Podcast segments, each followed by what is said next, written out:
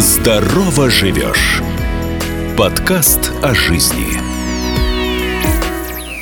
Имейте пять позитивных контактов в день, вам что-то хорошее сказали, а не разозлили. Как парность влияет на долголетие? Первое, что вы должны сделать, когда проснулись, вы должны высунуться в окно или выйти на улицу и минут пять-десять получать на сетчатку глаза ультрафиолет. Здорово живешь. Ведущий Евгений Кесарев. Здравствуйте, меня зовут Евгений Кесарев, это подкаст «Здорово живешь», и сегодня специальный выпуск, который, я уверен, будет интересен абсолютно всем, потому что он называется «Как дожить до ста лет». У меня в гостях мой коллега, ведущий телеканала «Доктор», эксперт по качеству жизни, создатель собственной системы управления качеством жизни, консультант по здоровью и долголетию Кирилл Лыско. Здравствуйте, Кирилл. Здравствуйте. А как дожить до ста лет? Слушайте, ну вот это вот... Э, и жили они долго и счастливо, еще так бывает. Долго длительность. Бывает просто долго, бывает счастливо, бывает долго и счастливо. Качество, да, вот длительность, качество. Что, можно влиять? Можно влиять на это? Ну, можно. Однозначно можно и даже нужно. И в этом смысле вы, может, родились человеком, у которого есть вот этот вот генетический бонус, так. который приведет вас к ста и даже более годам. Но если вы будете прикладывать массу усилий, чтобы испортить качество жизни, то вы, конечно, финальную часть жизни будете мучиться. Если вы при этом приложите усилия, или в случае, если у вас генетический бонус, не будете мешать ему проявляться, угу. то ваша жизнь будет качественной практически до финальных каких-то минимальных сроков. Сейчас, чтобы расставить вот все точки. То есть, мы сейчас не говорим про падающий кирпич на голову, там, который, в принципе, каждому может упасть. Мы говорим о неком э, наличии вот этого вот генетического бонуса, как мы его только что обозвали, который есть не у всех, как я понял. Да, и у меньшинства. И, конечно, А-а-а. кирпич на голову может упасть, но кирпич кирпичом, а травмы от падений являются одним из, точнее, одной из ведущих причин смерти и потери качества жизни. А способность не падать тоже определенным образом является частью этого генетического дара. Mm. Ну, то есть, условно говоря, избежать саркопении, потери мышечной массы – это тоже отчасти то, как проявляются ваши гены. Но я предлагаю не говорить об этих людях, потому что их меньшинство. Их меньшинство. Большинство людей не являются супер людьми в этом смысле. Поэтому большинство, наверное, наших слушателей, не хочется их так называть, это обычные люди, у которых в семейной истории ста десятилетних людей, родственников прямых, нет. А, и мы будем удлинять, ну, в кавычках, жизнь и, и улучшать качество этих людей. И в этом, конечно, смысл. Потому А-а-а. что для тех людей, которые благословлены А-а-а. этим даром, задача просто не мешать. И вообще метаанализ жизни вот этих самых долгожителей, особенно когда их собирали не в, на Окинаве, там, на Сардинии, uh-huh. а в Нью-Йорке, Торонто, там, Мадриде, Париже, то есть городских, показывали, что они ведут себя кое-как и вообще вы, вы, выбиваются из модели правильного образа жизни. Угу. Вот, в той или иной степени эксплуатируя свой генетический дар. Поэтому я предлагаю их отодвинуть в сторону, угу. а для целей, которые, может быть, полезны нашим слушателям, обсуждать, ну, нас, обычных людей. Хотя мы не знаем с вами, может, мы и носители. Да, кстати, как, как узнать? Как узнать? Ну, самое простое – это семейная история, конечно. Если по прямой линии прослеживается наличие людей, которые прожили там за девяносто, со сто, это прямой указатель. Но uh-huh. можно сдать определенные генетические тесты, хотя это, конечно, нудная история, и ты, ген не один, а там комбинации из десяток этих генов основных. Uh-huh. А еще вспомогательных много, поэтому это вот кроличья нора, в которую сейчас заходить я тоже не стал. То есть не только из-за финансовой составляющей, но и из-за ну, того, да, что, в общем-то... репрезентативно, это... может mm-hmm. быть. Да, все метаанализы показывают гарантия, да, так. разные комбинации. Mm-hmm. Но есть несколько там с десяток генов, которые говорят впрямую. То есть если у вас их нет, вы не. А если они у вас есть, то, может быть, да. Mm-hmm. Mm-hmm. А если они у вас есть, а еще есть прямые родственники, то, скорее всего, да. Все, понятно. Точки расставили над всеми да. буквами и ее. Теперь, собственно, основной вопрос. Как? Как стать долгожителем? Как жить долго и не болеть? Окей. Давайте тогда э, формулировки, такие более-менее простые, определим. Так. Э, мы говорим о... жизни с высоким качеством практически до момента смерти. То есть между потерей качества и смертью минимальный период времени. Угу. Ну, в идеале, то есть ты жил более-менее здоровым, и качество было нормальным, потом ты лег спать, проснулся, что-то тебе схуднуло, ты успел со всеми попрощаться и ушел. Угу. Ну, вот это такой вот прям экстремальный вариант. Что это значит на самом деле в практических терминах? Формула качественной жизни определяется тремя компонентами. Первое – это, собственно, физическое здоровье. Это значит иметь возможность, мы говорим уже про вот те преклонные года, не про молодых людей. Ну, те преклонные – это какие? Ну, начиная от восьмидесяти и выше. Угу. Иметь возможность сохранять самодостаточность и независимость, то есть себя самого обслуживать. Угу. Иметь возможность получать от жизни те э, вещи, которые вы себе наметили. Как-то там ходить, может быть, путешествовать, э, общаться с правнуками, нянчиться, читать, видеть. То есть у вас какой-то есть набор потребностей, и вы их реализуете. Угу. И вы поэтому не страдаете от хронической боли и дискомфорта. Это вот физическое здоровье. Так. И его тоже можно разбирать на компоненты, но это достаточно долгая угу. история. Второй большой компонент – это когнитивное здоровье, ментальное. То есть вы должны быть интеллектуально здоровы, вы должны, ну, в бытовом образе, в бытовом таком смысле. выражении, смысле хорошо соображать, угу. ваша умственная деятельность должна быть активной, у вас должна быть хорошая память. Вы должны быть способны к каким-то интеллектуальным упражнениям. Ну, какому-то ну, интеллектуальному тут вам, тут вам сейчас начнут, знаете, как э, в противовес. Ну, как же вот э, заболевания, которые связаны с возрастом, ну, например, деменции, различные болезни Альцгеймера, от которых никто не застрахован? Не-не. Или застрахован? Нет, не застрахован. Вы не застрахованы и от э, заболеваний тела. Если вы будете жить достаточно долго, у вас гарантированно будет рак. Это неизбежно. Да. Ну, вы доживете до ста пятидесяти и не умрете ни от чего больше, рак рано или поздно возникнет. Mm-hmm. Здесь то же самое. Если вы будете жить достаточно долго, и у вас есть мозг, у вас рано или поздно будет деменция. Вопрос, когда и как долго до момента смерти. Мы говорим об этом. Mm-hmm. А что для этого надо сделать, мы поговорим потом. Mm-hmm. То есть, это когнитивное, когнитивное или умственное здоровье. Да. И, и третье – это эмоциональное здоровье. Вы должны иметь возможность получать радость от жизни в этом преклонном возрасте. То есть позитивно воспринимать окружающий мир и конвертировать это в позитивные эмоции. Самый сложный, самый сложный и для молодых людей, мне кажется, да. момент. Но это вопрос высшей нервной деятельности, это не метафизика никакая. Угу. Да. Вот эти три компонента, то есть физическое здоровье, здоровье вашего тела, отсутствие боли, хронических и дискомфорта, умственное здоровье ментальное и эмоциональное. Вот эти три компонента нужно содержать на приемлемо высоком уровне как можно ближе к моменту ухода. Mm-hmm. Я слишком, чтобы часто не повторять вот это слово «смерть» в нашем подкасте. Не, да не, будете не заменять вдасиль. его слово да. «уходом». Уход, да. Ну, это вот неизбежная история. Так вот, вот эта компрессия по времени к моменту ухода – это и есть высокое качество жизни. Вот эти три компонента. Так, хорошо. Все, все, пока все нравится, Претен... пока претензий нет. Как... Супер. Что делать? Что значит, то есть как к этому прийти? Угу. В широком смысле это означает отодвинуть яркую манифестацию самых распространенных хронических заболеваний вот как можно дольше. Угу. Потому что все вот эти... Точнее так, большее количество заболеваний, которые уничтожают качество жизни по всем этим трем параметрам, физическое, умственное и эмоциональное. Угу. Это хронические заболевания, которые... У них общий, а, метаболический корень, как правило. То есть, они базируются на сломанном, если так можно сказать, метаболизме. Так. Они, конечно, базируются определенным образом на генетике. А, туда добавляются, конечно, инфекции, которые могут, будучи... инкорпорированы в наше тело, изменить весь дальнейший ход событий. Так. Тоже мы понимаем. Угу.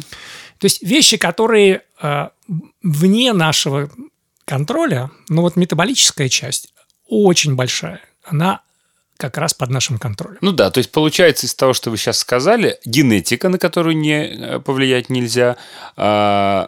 Ну, инфекции, которые нас могут... Инфекции, да. От которых мы тоже не можем, в общем-то, никак... Да. Кирпичи.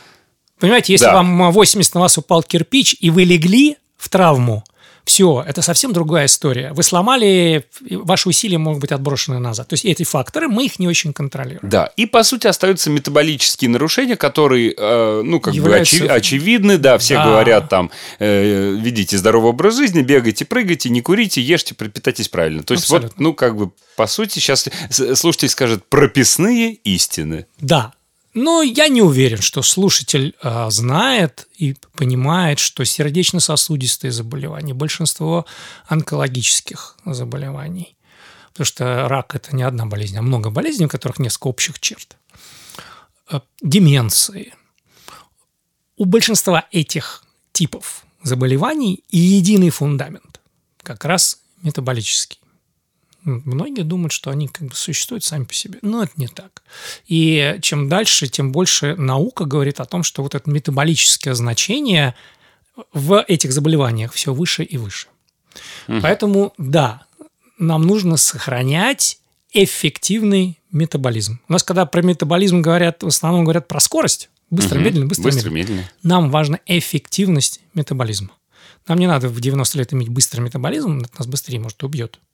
Нам надо иметь а, такой вот, который медленно замедляется по определенной а, кривой, знаете, как глиссадо-посадочный у самолета, он же по определенной траектории садится, по оптимальной. Mm-hmm. Если он а, будет слишком высоко держать обороты, то есть скорость будет высокой, mm-hmm. он промахнется, перелетит. Если он слишком сбросит, он грохнется до полосы. Нам надо приземлиться аккуратно по этой глиссаде. И скорость снижения метаболизма оптимальная должна быть для этого траектория. Но вот эффективность должна быть высокой до самого конца. Угу. И какие инструменты вы э, рассматриваете как основные, которыми можно э, делать наш метаболизм таким, каким он вот должен тут быть? Вот тут я прямо сейчас скажу, я не открою никаких тайн. И сейчас вот будет прописная история с, на первый взгляд. На первый взгляд прописная. Так. Тогда давайте первую вот эту часть, ее сейчас пройдем, пройдем. И, сразу, и, да, и сразу перейдем да. чуть по... Прописная ну, давайте, какая история это, что? Говорит о том, что таких параметров пять. Ага. Я сейчас, кстати, буду их замешивать не в какой-то определенном порядке, то есть я их буду называть не в порядке для меня приоритетной, а в принципе. Это качественный сон, угу. это управление стрессом, то есть вы должны уметь управлять стрессом. Это то, как вы двигаетесь, тот тип физической активности, который вы поддерживаете. Ну, конечно, что мы едим. Угу. И очень важно, насколько мы социально вовлечены в этот мир.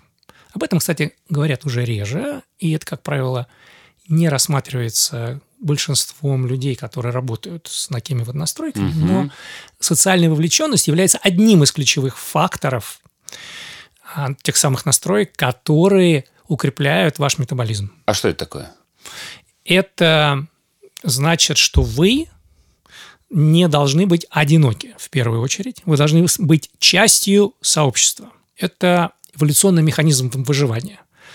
Упрощая, наши с вами гены ожидают от нас то, что мы являемся частью сообщества. Племени, общины... Вот какого-то варианта. Какой-нибудь интроверт возразит и скажет, мне некомфортно в сообществе. Ну, то есть, понятно, я хожу на работу, я общаюсь с людьми, но внутренне я сам по себе, я волк-одиночка, мне некомфортно. Это, кстати, не... интроверт не обязательно одинок.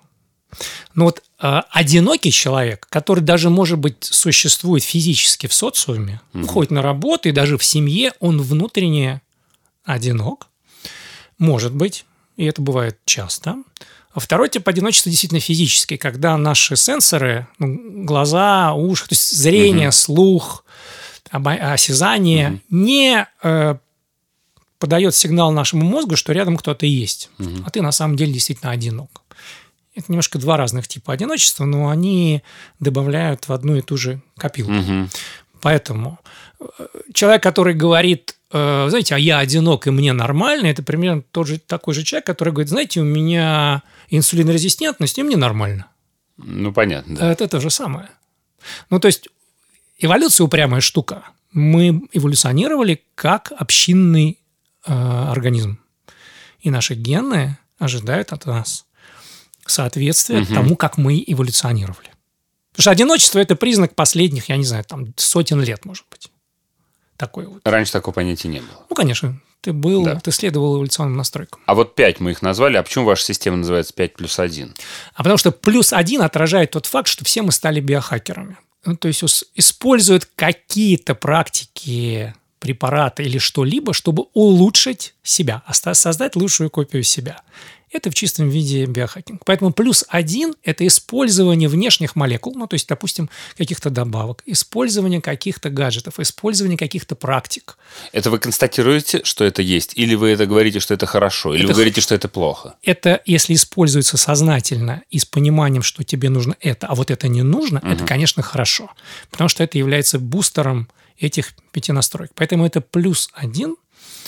К сожалению, в большинстве случаев это происходит спонтанно. Люди от кого-то что-то слышат, начинают есть вот это, или, значит, прыгают в прорубь, угу. потом слышат от кого-то что-то неправильное, начинают делать другое. Угу. Вот эта спонтанность, конечно, не добавляет. И дисклеймер, который должен висеть надо над всей моей речью, это то, что я сказал, с одной стороны, является очевидным, ага. но реально эти настройки уникальны. Тип физической нагрузки, то, как мы питаемся, например, сильно зависит от того, сколько вам лет. Если вы женщина, прошли вы менопаузу или нет. Если вы мужчина, то то же самое, сколько вам лет. Потому что человек в тридцать пять и в шестьдесят пять – это, в принципе, два разных человека. Угу. Ну, вообще. Они, память одна, человека два разных. Это зависит от метаболического статуса. Это зависит от э, многих других причин, которые... на нас воздействуют. Угу. И эти причины заставляют подбор делать уникальным. Здорово живешь. Сокращает дистанцию и приближает слушателя к знаниям и советам специалистов, чтобы помочь и поддержать многих.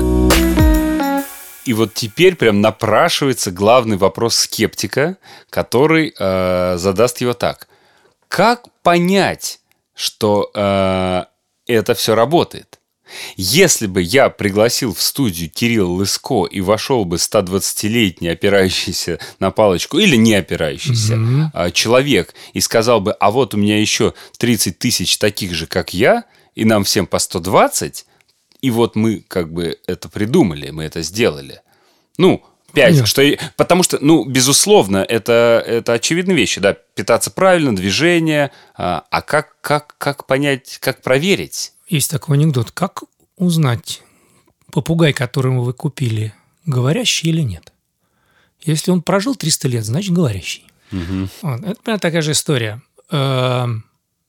Есть тип скептиков, которые используют скептицизм, чтобы ничего не делать.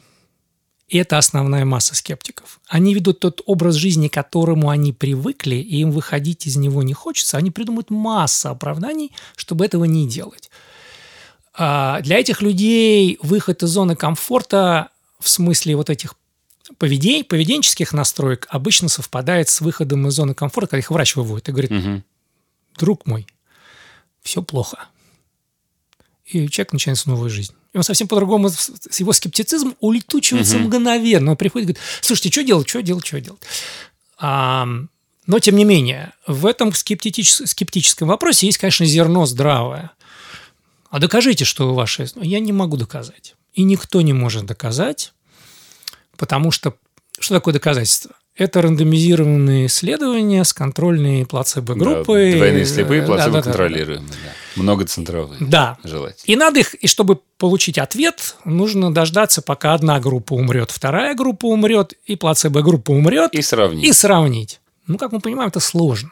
Поэтому что я могу сказать, когда человеку объясняю, почему? Я могу провести механическое, механистическое обоснование биохимическое, что вот такая реакция химическая порождает вот это, вот, вот каскад, угу. который, в результате которого происходит вот это. И вот это происходит в тебе. Вопрос, да, это во мне происходит, если мы перестроим, то будет происходить другой каскад, а докажи, что я с помощью него проживу след. Вот это я доказать тебе не могу, но это апелли... апеллирование к человеческой логике. Поэтому все Окей, зависит я... от тебя. Такой и хотел, на самом деле, услышать ответ и донести его, транслировать да, нашим слушателям. Да. Тогда самый насущный вопрос. Мне не нужны никакие доказательства, я хочу услышать конкретные советы. Ну, то есть, какая-то более приземленная, ну, конечно. Какая-нибудь тезисная такая информация, которая разлетится. Ну, да. Послушайте. Ну, давайте начнем с самой сложной и такой противоречивой истории, которая порождает большое количество мифов. Это, конечно, ну, ну, то, что относится к нутрициологии, к питанию. Угу. А, и все первые, что люди говорят, ну, наверное, самое главное – это то, что есть. Я им говорю, момент. Вот есть эти пять настроек, да?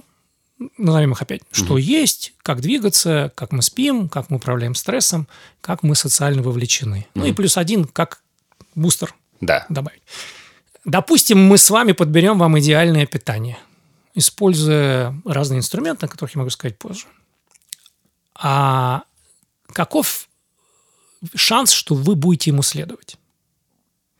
Человек говорит, ну, я постараюсь. Я знаю своего опыта и много вдруг обобщенного опыта, что процент людей, которые потом всю жизнь или долго следуют подобному, он минимален, подобранному правильно, mm-hmm. он просто минимален. И причина здесь в том, во многом, что зачастую мозг человека находится в таком состоянии, что он не позволяет ему постоянно принимать решения в соответствии вот с этим списочком. Вот у него есть список. Он у него на холодильнике. Это же скучно, конечно, одна и та же еда всю жизнь. Не обязательно одна и та, какая бы она ни была.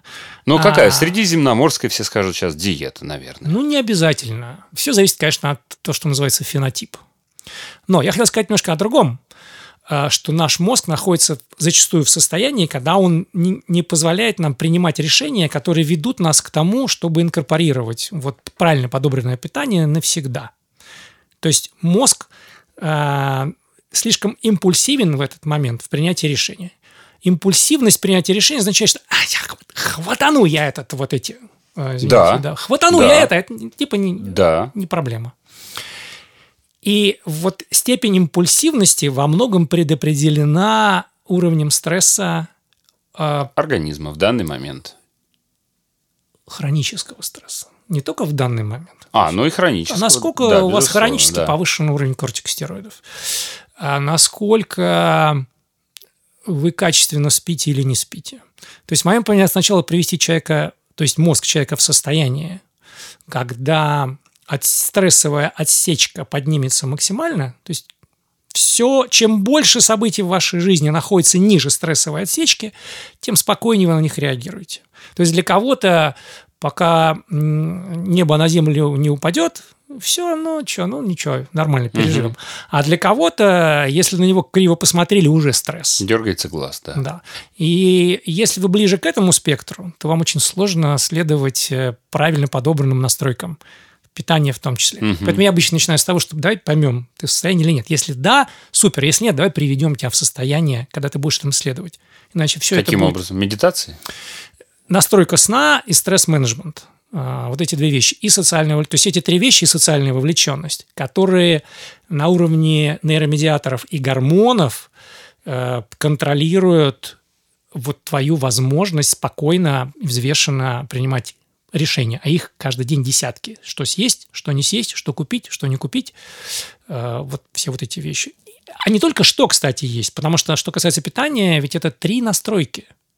Что есть, когда есть и сколько есть. Есть или не есть – еще более сложная история, чем что есть. Угу. Потому что ну, обычно люди думают, что я завтрак, обед и ужин, а то, что я между ними закидываю в рот печенюшку или сухофрукт, это я не поел. Это наша... мозговая такая конструкция, мы так решили. С точки зрения биохимии нашего тела, да нет, ты поел. Угу. Итого ты поел шесть-восемь раз в день. Здорово живешь. Тема очень глубокая, ну, обширная, точнее. Ее можно очень много обсуждать, а хочется, хочется донести... Да, давайте короткий... вернемся к попытке сформулировать там десять принципов. Да, и параллельно еще такой вопрос вскользь. А жителю мегаполиса и жителю, например, деревни или там региона, а, сложнее или легче? Есть вообще разница? Раньше, конечно, была точно. И именно она в стрессе была. То есть житель деревни был некоторым образом защищен от излишнего стресса. А сейчас а, в руках, грубо говоря, то есть он одной рукой сеет, а другой в Твиттере или а, в Фейсбуке. Угу. И это составляет определенную проблему. Это, этот щит пробит. Угу. Что касается более здоровой пищи, ну, то мы знаем, что уровень алкоголизма в регионах и выше. То есть тоже... Очень много факторов. Да, много факторов. Угу. Поэтому ответа однозначного нет. Там, где человек нацелен, он и там найдет, и там найдет. Как настроить более-менее правильно, угу. используя...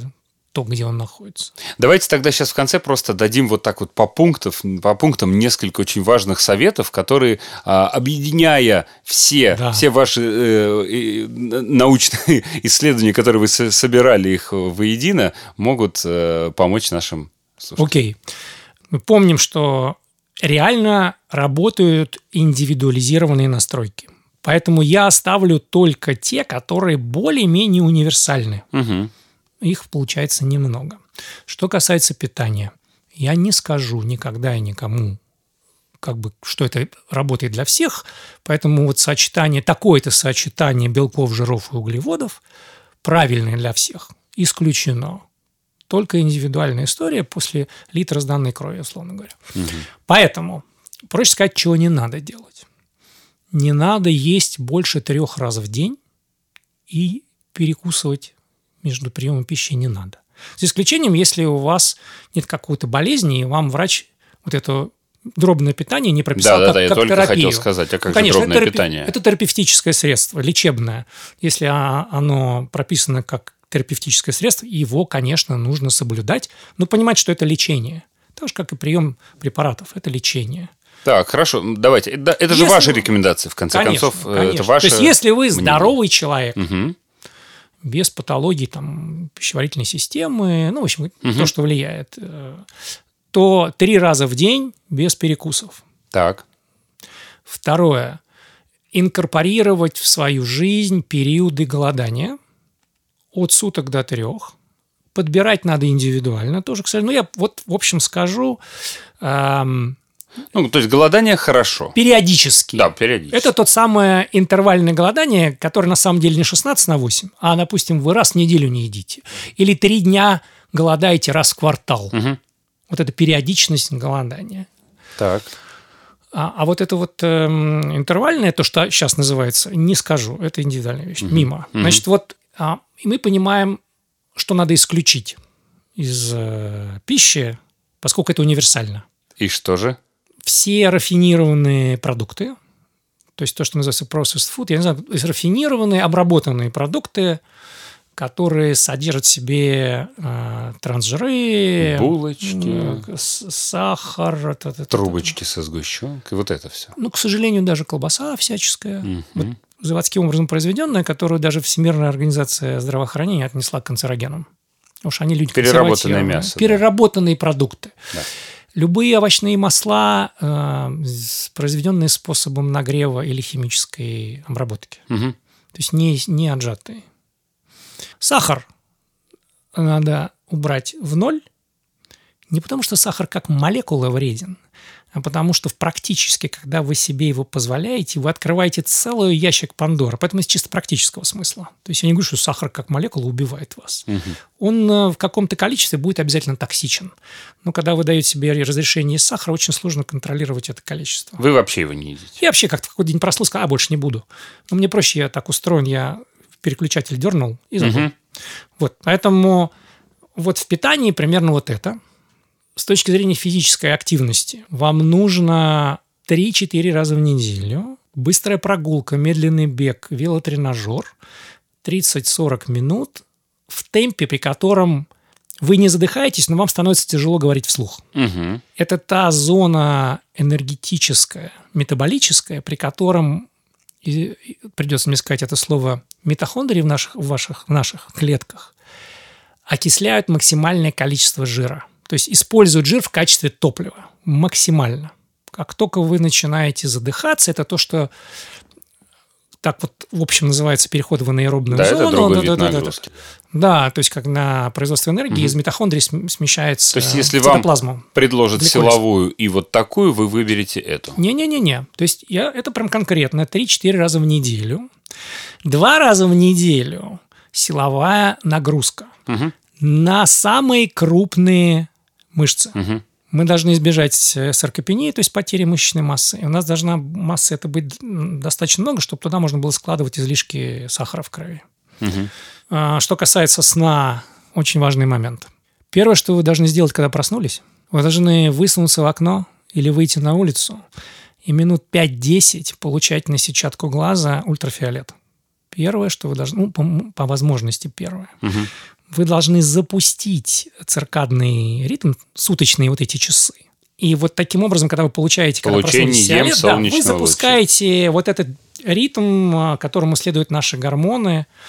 Еще есть много разных настроек сна, про которые все знают, но вот про это обычно мало говорят. Это очень важно. Это, да, я впервые слышу, кстати. Это и уровень кортизола. То есть это вот будильник, который мы ставим. Это очень важно. Также важно, как перед сном не включать свет на полную и не, условно говоря, не сбивать себе этот ритм. Угу. Что касается управления стрессом, то да, никто ничего лучше, чем медитации и правильного дыхания не придумал.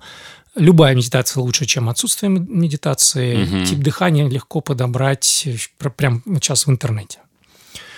И здесь еще важная роль играет как раз добавки, но это отдельная история.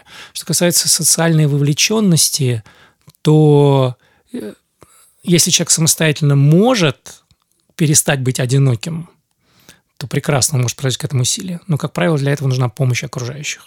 Поэтому самостоятельно эту настройку мало кому удается отрегулировать. Угу. Кирилл, а есть ли какие-то исследования, может быть, в которых сравнивали одиноких и семейных пожилых людей? И вот э, вообще, как парность влияет на долголетие? Это как раз из истории про социальную вовлеченность, про то, что мы генетически должны быть частью сообщества. Ячейка минимальная – это семья, угу. уже решает этот вопрос. Исследований много, огромное количество. Угу. Они, то, что называется, эпидемиологические, то есть наблюдательные. С восьмидесятых их проводится огромное количество. Я, например, знаю об одном исследовании, то, что называется мета-исследование.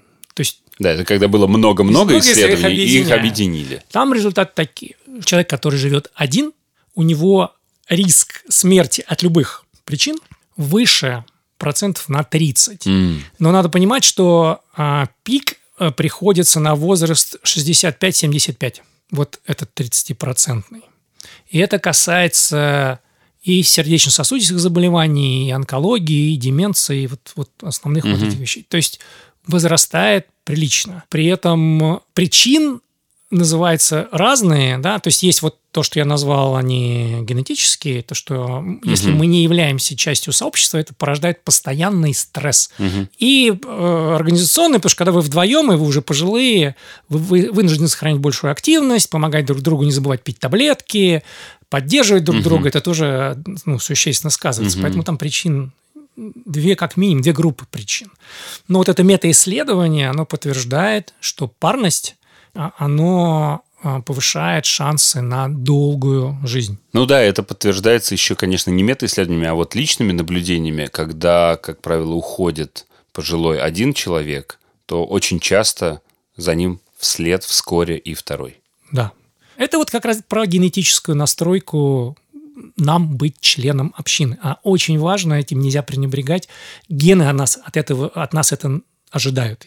Если мы их насилуем, извините за это слово, и лишаем их этого, они мстят. И выполняя все вот эти вот перечисленные моменты, мы вполне можем с каждым из вас встретиться через девяносто лет на том же месте. Мы повышаем шансы для этого, угу. но чтобы их максимизировать, нужна персональная настройка, их много, которые я не мог сказать, потому что именно персональные они. Ну, да. да. И, и плюс, конечно, у нас и время еще ограничено, поэтому ну, а тема да, бесконечно да, интересная, бесконечно, долгая и глубокая. Да, именно так. А, спасибо большое. Это был эксперт по качеству жизни Кирилл Лыско. Всем долголетия и... До встречи через сто лет. Да.